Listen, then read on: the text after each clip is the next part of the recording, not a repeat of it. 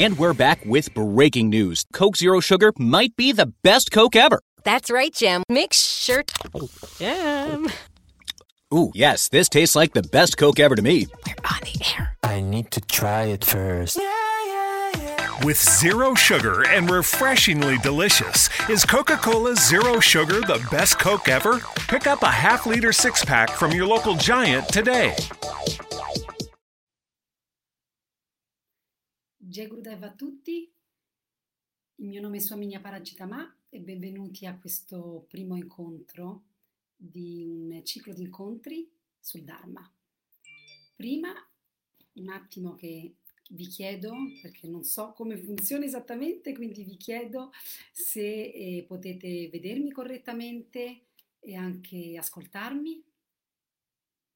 Vedo se ci sono messaggi.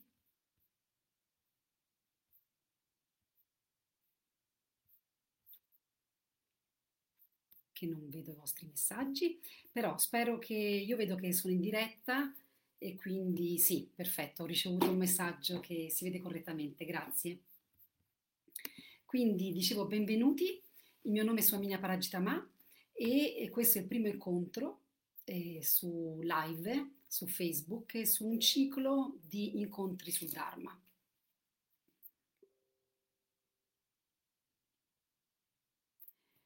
Sono felice di essere qui con voi per parlare di questo tema e però come prima cosa faccio intanto una preghiera e poi iniziamo. Om Agnanatimirandasya Gnana Shalakaya Chakshurumelitam Yena Shri Gurave Namaha.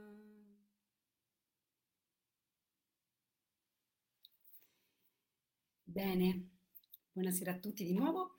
E dicevo sono felice di essere qui con voi per parlare di questo tema che ho scelto proprio perché ehm, è un tema che mi sta a cuore. Sapete come a volte succede nella vita in cui ci imbattiamo in qualcosa di prezioso che riconosciamo subito e che senti che ti cambia la vita, ti cambia la prospettiva in cui vediamo la vita e non solo per te stesso, ma è, riconosci che è di così valore che merita assolutamente di essere trasmesso agli altri, di poterlo fare conoscere e di condividerlo. E così è successo a me per quando ho, fatto, ho seguito una lezione della Bhakti Marga Academy, ehm, Bhakti Marga Knowledge, eh, sul Dharma proprio e sui 12 pilastri del Dharma e come avete visto, penso dalla presentazione, dal post che annunciava questo incontro, ehm, tratteremo in questo ciclo di incontri i 12 pilastri del Dharma, ma non in maniera accademica, ma attraverso dei racconti, delle storie.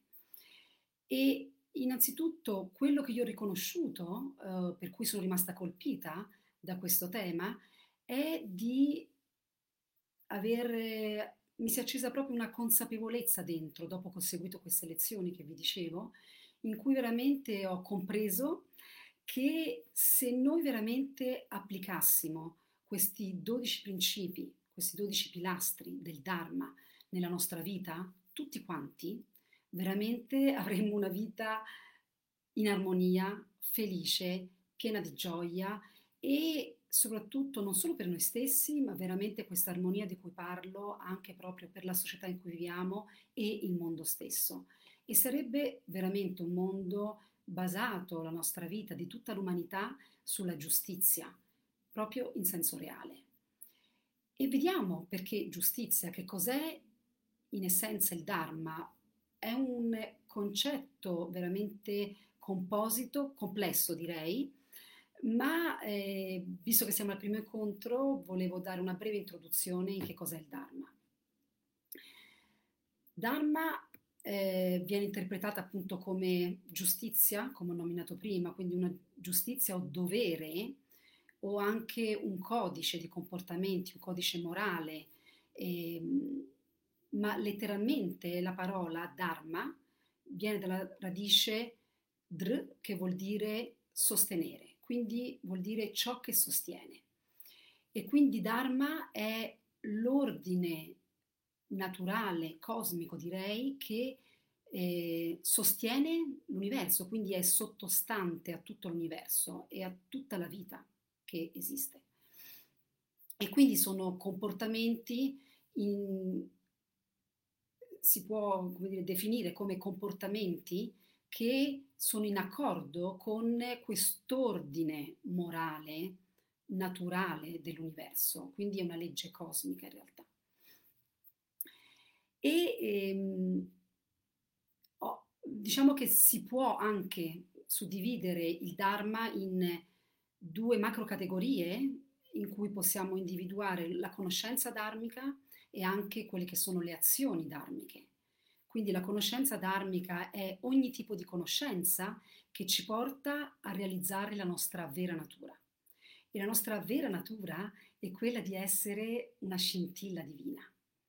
Quindi ogni tipo di conoscenza che ci porta a questa realizzazione, a realizzare che siamo parte di Dio, a realizzare che siamo un'anima eterna che è parte di Dio in quanto tale è puro amore. E quindi in questo senso realizzare questa eterna relazione d'amore tra noi stessi, la nostra anima e Dio. Quindi ogni tipo di conoscenza che ci porta a questa realizzazione è una conoscenza dharmica. E poi, oltre alla conoscenza dharmica, come dicevo, come altra macro categoria, esiste, esiste quella delle azioni dharmiche. E le azioni dharmiche sono tutto ciò che noi compiamo, facciamo, quindi ogni nostra azione che facciamo, per contribuire a sostenere il nostro percorso spirituale, ma anche per contribuire a sostenere la vita stessa nostra e in relazione anche con gli altri, come dicevo, in armonia. No? Quindi ehm, il Dharma si, si regge anche sul principio, sul concetto fondamentale che in realtà noi siamo tutti interconnessi ed è questa la cosa che chiaramente sappiamo, ma una cosa è saperlo, una cosa veramente è riuscire a vivere ogni giorno con questa consapevolezza, no? E quindi come riuscire a vivere questo in maniera semplice e pratico, tale da applicarlo alla nostra vita. E quindi questo senso di interconnessione per cui ogni nostra azione ha una ripercussione sulla vita non solo nostra ma anche degli altri.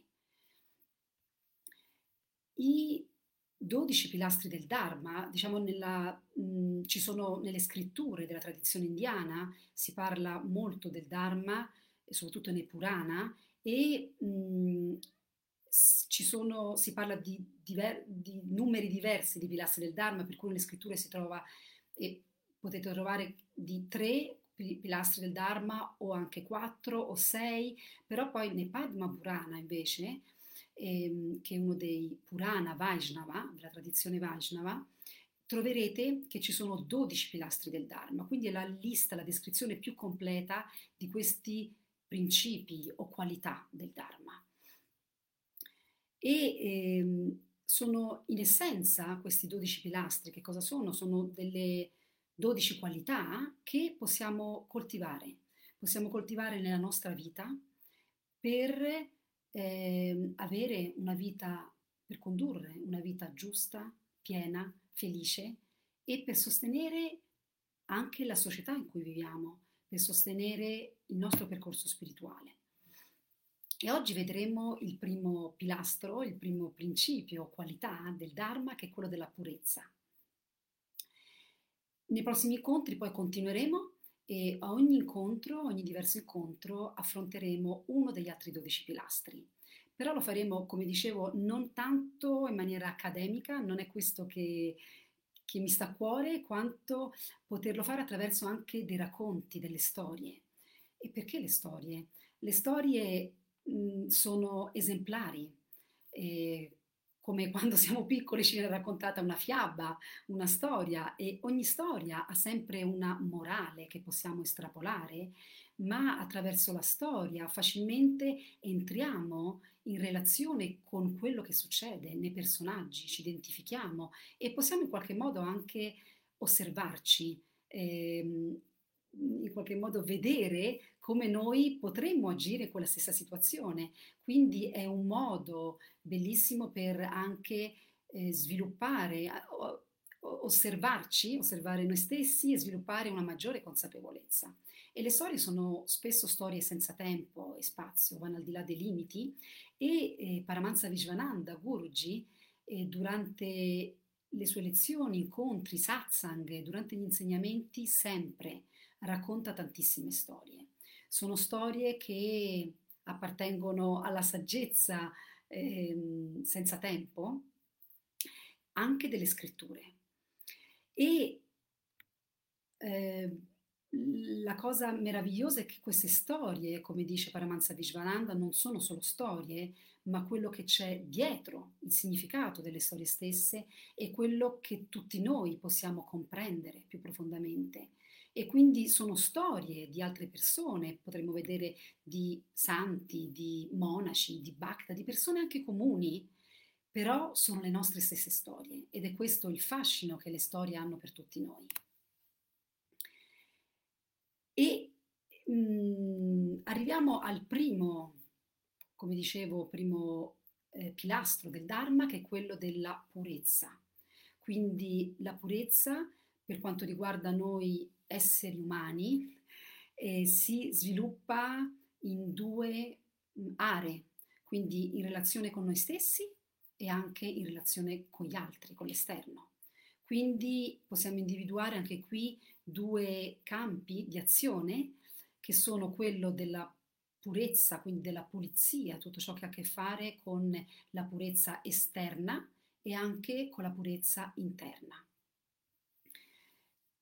La purezza sostanzialmente si raggiunge coltivando un corpo puro, una me- in salute anche e quindi anche una mente pura e sana.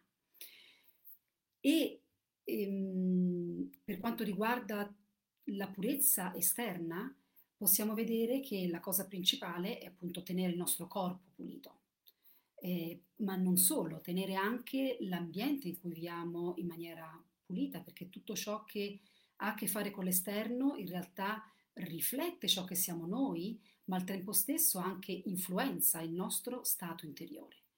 Quindi si tratta non solo di farsi la doccia il più, possi- il più possibile, insomma almeno per la, per la tradizione eh, indiana è quello di farsi la doccia almeno due volte al giorno e poi mantenere una camera, una casa pulita.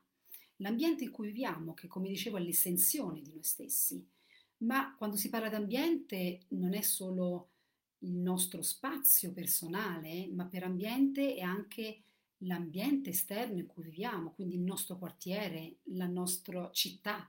E qui possiamo vedere che purtroppo, almeno non so voi, ma io vivo a Roma, che è una città purtroppo non proprio pulita. Mi ricordo l'ultimo anno è venuta mia nipote che vive in Florida e quando è arrivata a Roma si è veramente scioccata che era l'altra estate, da quanto l'ha vista sporca. Ed era veramente scioccata e io ormai sono, come dire, abituata in qualche modo e non me ne rendo nemmeno più conto, però vederlo con gli occhi di un'altra persona nuova, nuova, insomma, non, eh, non abituata, non avvezza a questo eh, tenore di vita in una città come Roma, così un po', non voglio fare una pubblicità negativa, però è così, realmente le città, soprattutto quelle grandi, hanno questo, questa problematica eh beh, è qualcosa di abbastanza ehm, effettivamente scioccante a cui siamo abituati, ma che di nuovo ehm, veramente influisce anche sul nostro stato, sul nostro stato mentale, sul nostro stato interiore. E a proposito di questo, eh, mi ricordo che quando ho fatto un viaggio in India sono rimasta felicemente sorpresa perché viaggiando in pullman, con i mezzi di trasporto pubblici anche, o comunque eravamo in un pellegrinaggio proprio con, eh, con Guruji, con Paramahansa Vishwananda e eh, notavo, viaggiando, attraversando tutti i vari paesi e si attraversano anche paesi alquanto poveri, in cui le persone veramente vivono con quasi niente e hanno uno spazio piccolissimo in cui vivono, che sono delle piccole capanne o anche capanne moderne, ma quando viaggiavamo all'alba, no? E vedi come vedevo, osservavo proprio felicemente, ero sorpresa come ciascuno, appena si svegliava la mattina, la prima cosa che faceva si sciacquava, faceva le abluzioni con l'acqua e subito dopo eh, con delle scopette proprio che avevano piccoline o come con, con, un panno, con uno straccio, qualunque cosa avevano, vedo che proprio vedevo che pulivano l'ambiente piccolo, quella piccola misera capanna in cui vivevano o anche il, lo spazio antistante per proprio pulire e poi si dedicavano alle preghiere. Quindi questo mi ha veramente colpito eh, particolarmente perché vedo che spesso invece noi, no, almeno in Occidente, non si vive nello stesso modo e c'è questo concetto in cui magari la nostra casa è super pulita, egoisticamente se vogliamo, no? sono case linde, pulite, bellissime, eleganti, però poi andiamo fuori strada e vediamo veramente di tutto. Quindi vi ricordate quando prima dicevo che il Dharma si basa anche su questo concetto che è quello della connessione che abbiamo l'uno con l'altro. Quindi lo spazio esterno, quello della strada, è anche il mio spazio, il nostro spazio.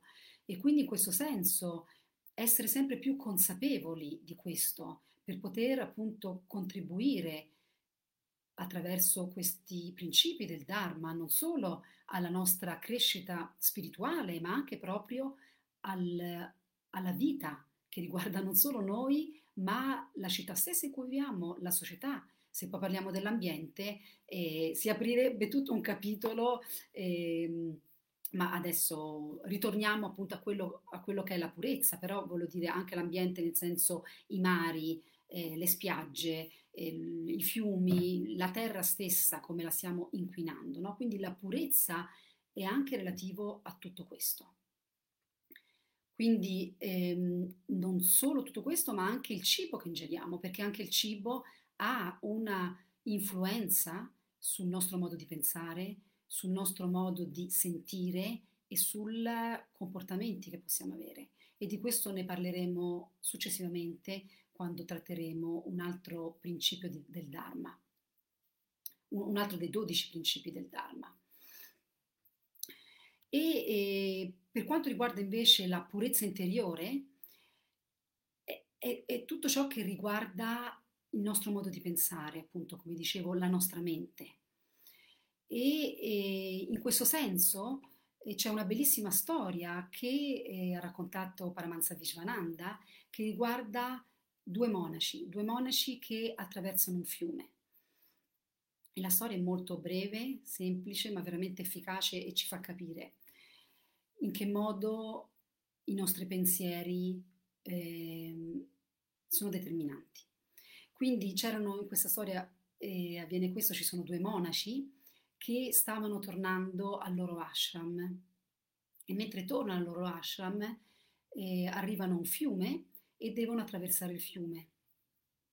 E sulle, sulle rive del fiume incontrano una donna, una donna molto bella, attraente, ben vestita, elegante, e capiscono che anche questa donna deve attraversare il fiume per andare dall'altra parte, all'altra riva. E uno dei due monaci allora si offre volontariamente di aiutarla e quindi la prende in braccio per attraversare il fiume in maniera tale che lei non si bagni.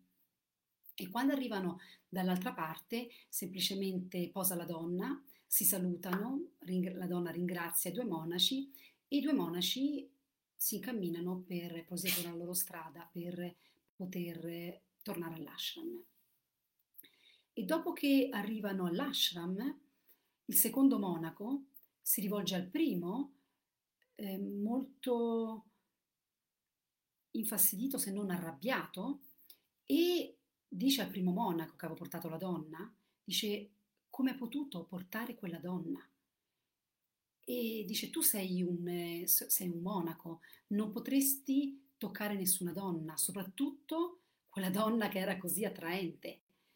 E il primo monaco risponde al secondo monaco, gli dice io ho portato questa donna attraverso il fiume dall'altra parte della riva e lì l'ho lasciata, mentre tu l'hai portata fino qui nell'ashram.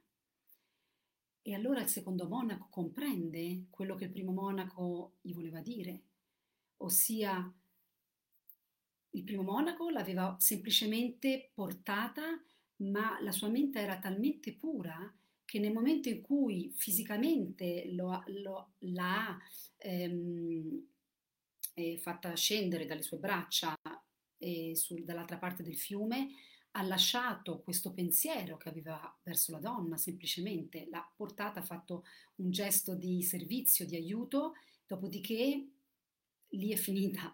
Mentre il secondo monaco in realtà è rimasto, perché non aveva la mente pura, attaccato a quest'idea della donna che veniva toccata dal suo fratello monaco e quindi con una mente impura ha continuato a coltivare questo pensiero e anche questo giudizio nei confronti del primo monaco.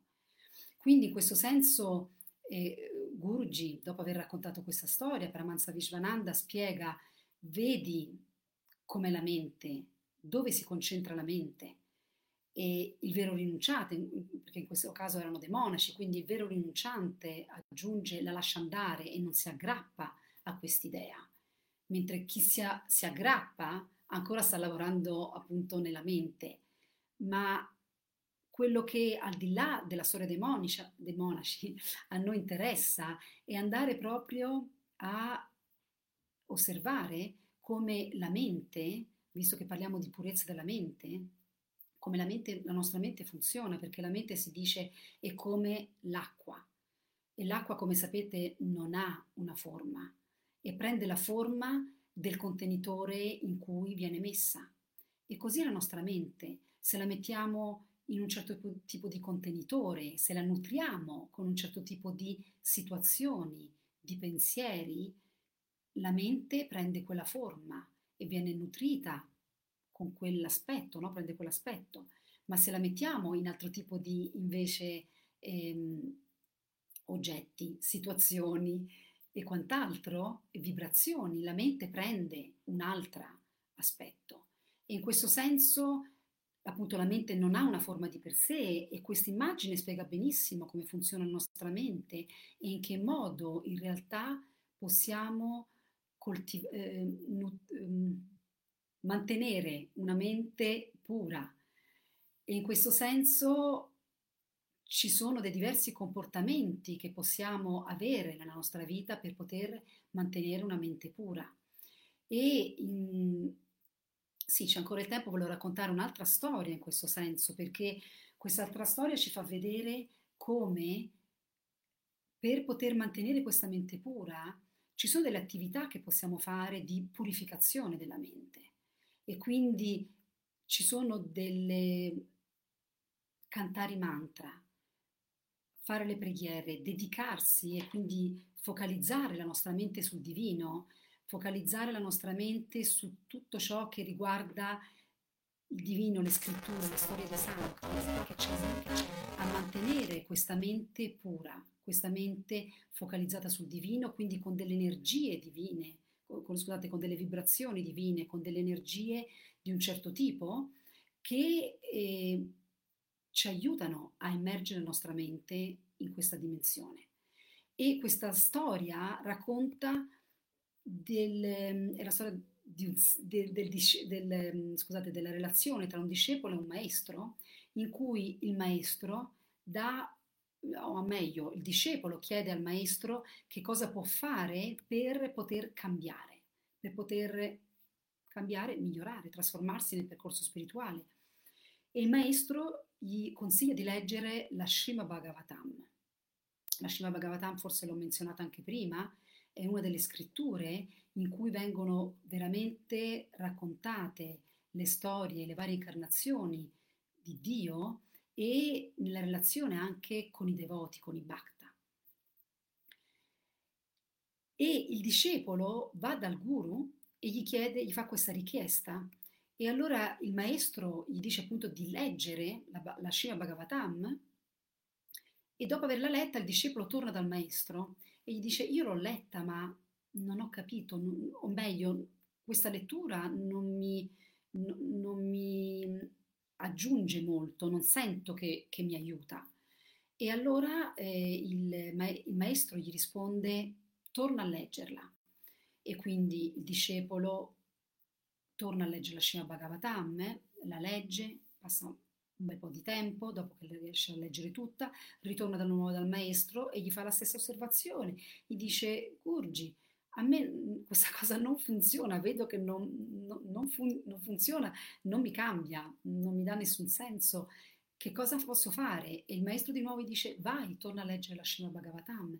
E di nuovo il eh, discepolo torna e così via per varie volte, fino a dieci volte, e di nuovo il discepolo non soddisfatto torna dal maestro e dice, guarda, io L'ho letta, l'ho letta e l'ho riletta tante volte, ma sento che non ha nessun effetto su di me. Per favore dammi qualcos'altro da fare per poter cambiare.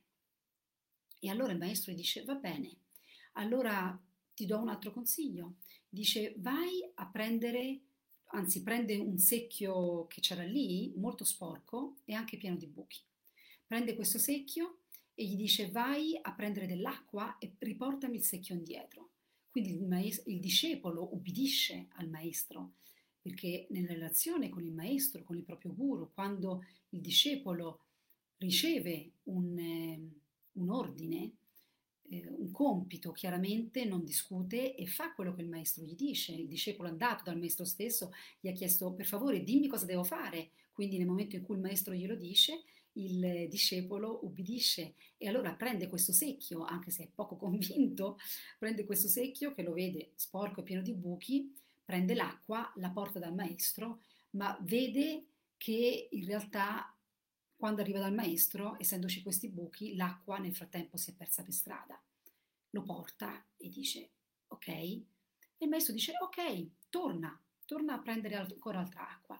E così via varie volte, anche in questo caso, e il discepolo non vede in realtà molto senso di nuovo in questo eh, consiglio, cosa da fare che gli ha dato il maestro per poter cambiare e torna di nuovo indietro ed è stanco e ha la stessa sensazione, un po' di inutilità, di frustrazione che aveva come quando leggeva la Srimad Bhagavatam. E quindi ancora per dieci volte vede che non succede nulla e non vede nessuna differenza in se stesso. E allora mh, mhmm, va dal maestro per un'ultima volta gli dice, per favore dimmi cosa devo fare perché questo, questo compito che mi è dato di nuovo non ha nessuna utilità per me. E allora il maestro con, eh, con grande amore lo guarda e gli dice, vedi, se tu guardi bene, ogni volta che tu scendevi e andavi a prendere l'acqua e poi risalivi, il secchio, se tu guardi il secchio, era sempre più pulito. E, e dice adesso, prima era completamente sporco, adesso invece brilla da quanto è pulito.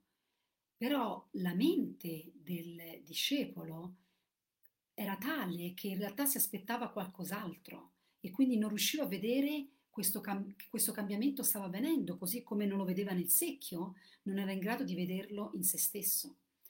Quindi, come poi alla fine di questa storia Paramahansa Vishwananda spiega, dice, è così come succede con la vostra pratica spirituale, nel senso che, come dicevo prima, cantare i mantra, leggere le scritture, nutrire la nostra mente con un nutrimento spirituale che la rende pura, anche se lì per lì ci sembra non, che non avvenga nessun cambiamento dentro di noi, che è indifferente se pensiamo una cosa o un'altra, se è indifferente se facciamo una lettura o un'altra, o anche in questo senso è molto importante il tipo di compagnie, no? di, di amicizie, di situazioni, di relazioni che abbiamo nella vita.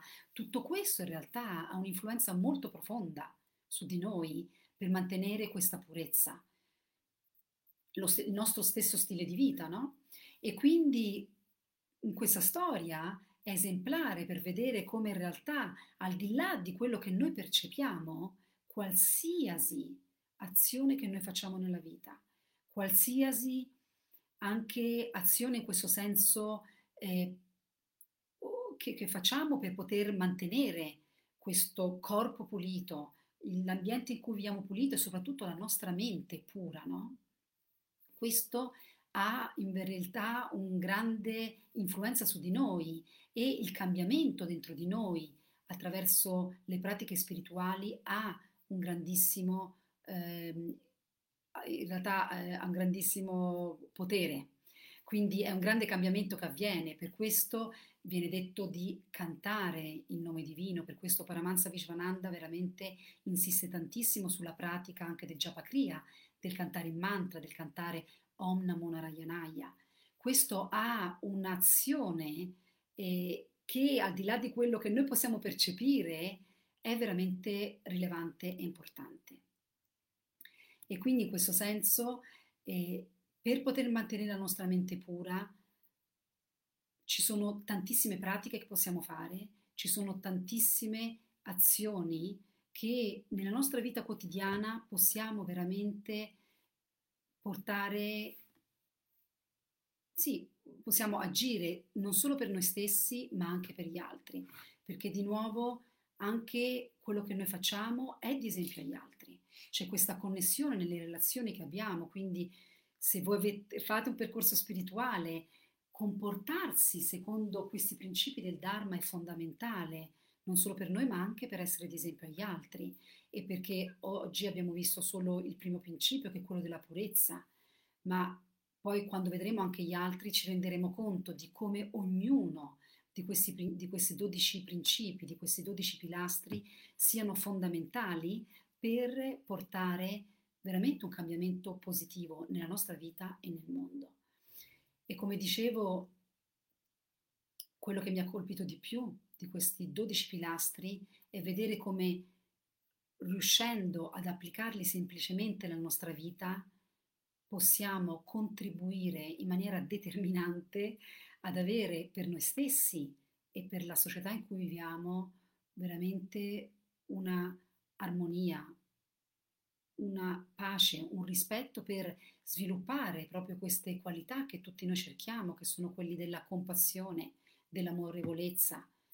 E chiaramente non c'è nessun cammino spirituale che possiamo fare in maniera astratta, per cui questi 12 pilastri, queste qualità, sono delle qualità che noi stessi dobbiamo sviluppare nella nostra vita e sono essenzialmente ehm, 12 linee guida che se praticati ci danno veramente l'orientamento, la strada per poter avere una vita piena, giusta, felice, in armonia, in relazione con noi stessi e in relazione con gli altri.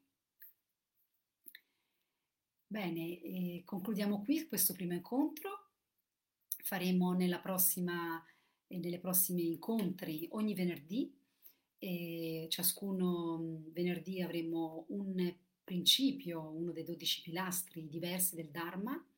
Intanto vi ringrazio di aver seguito questo primo incontro e quindi ci vediamo venerdì prossimo, sempre alle 21.30, no alle 21 scusate, dalle 21 alle 21.30 circa sulla nostra pagina Facebook di Bhakti Marga Italia. Se avete domande potete scrivere nella chat o contattarci mandando un messaggio alla nostra pagina Facebook. Vi auguro una buona serata, Gurudev e grazie a tutti.